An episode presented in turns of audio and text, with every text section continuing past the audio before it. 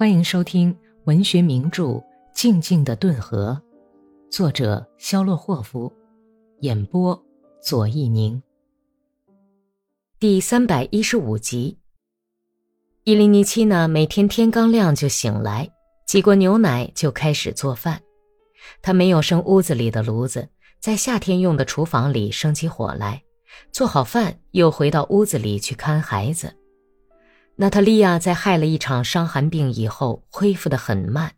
三一节的第二天，她第一次起床了，在各个房间里转了一圈，艰难地倒动着两只干瘦的腿，在孩子们的枕头边翻了半天，甚至还试着坐在小凳子上给孩子们洗衣服。她清瘦的脸上一直挂着笑容，干瘪的脸颊上带着粉红色的红晕。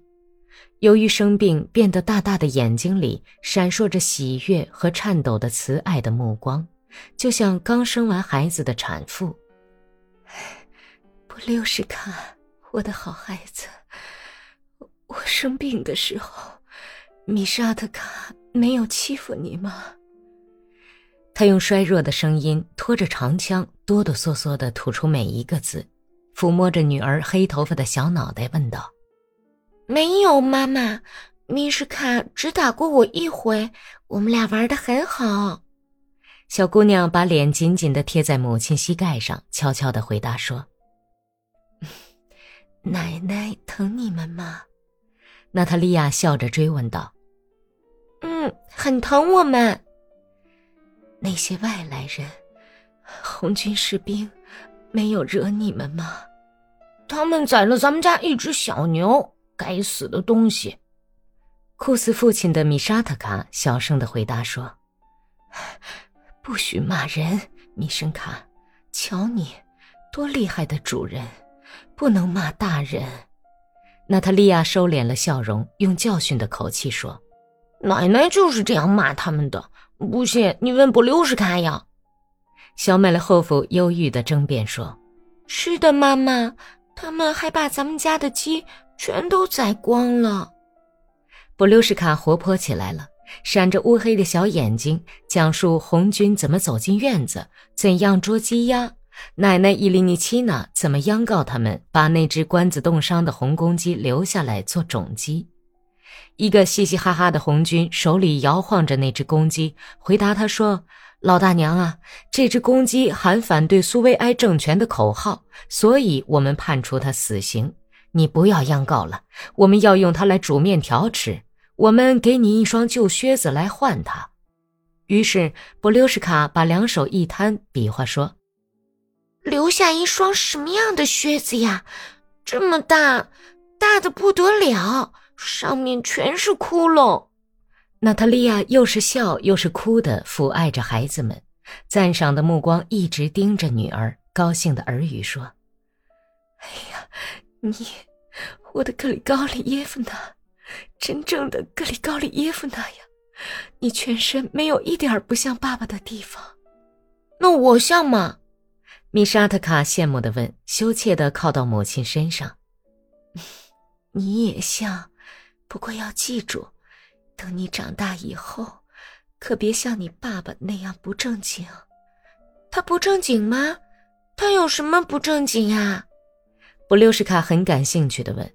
娜塔莉亚的脸上蒙上了一层忧郁的阴影，她沉默了一会儿，艰难地从凳子上站起来，在旁边听着谈话的伊丽妮奇娜不满意地扭过脸去。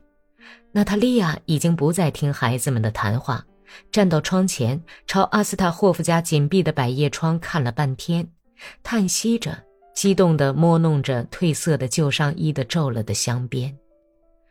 第二天天刚亮，娜塔莉亚就醒了。为了不吵醒孩子，她悄悄地起了床，梳洗完了，从箱子里拿出干净的裙子、上衣和一条遮太阳的白色头巾。她显得很激动，从她穿衣服时的忧郁和严肃的沉默表情，伊琳妮奇娜已经猜到儿媳妇是要到格里沙卡爷爷的坟地上去。你这是上哪儿去呀？伊琳妮奇娜为了要证实自己的猜测，故意问道。我给爷爷上坟去。娜塔莉亚害怕哭出来，头也不抬的嘟哝说：“她已经知道格丽莎卡爷爷被害和可是沃伊烧了他们家的房子和长院的事情。你还很虚弱呢，怕走不到。我一路上多歇几回就能到了。妈妈，请您喂喂孩子吧，也许我会在那儿耽搁很长时间。天晓得会发生什么事情。”你干嘛要在那儿多耽搁呀？这样的鬼年月，什么倒霉的事情都会碰上。哦，上帝饶恕吧。那他六十卡，你还是别去吧。不，我一定要去。娜塔莉亚皱起眉头，抓住了门钮。那好吧，你等等，干嘛饿着肚子去呀？我给你拿点酸牛奶来吃吧。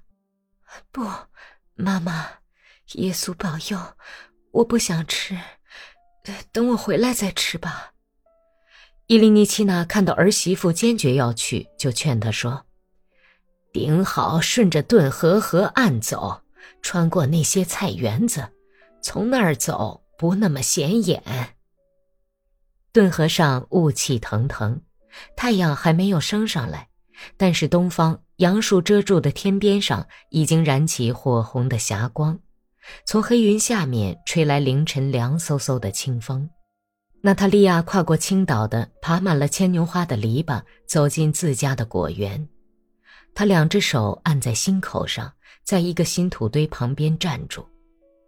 果园里荨麻和艾蒿丛生，散发着露水浸湿的牛蒡花、湿润的泥土和朝雾的气味儿。一只乱毛扎煞的白头翁孤独地栖息在大火烤死的老苹果树上。坟头塌陷了很多，干泥块的缝隙里长出了尖尖的嫩草。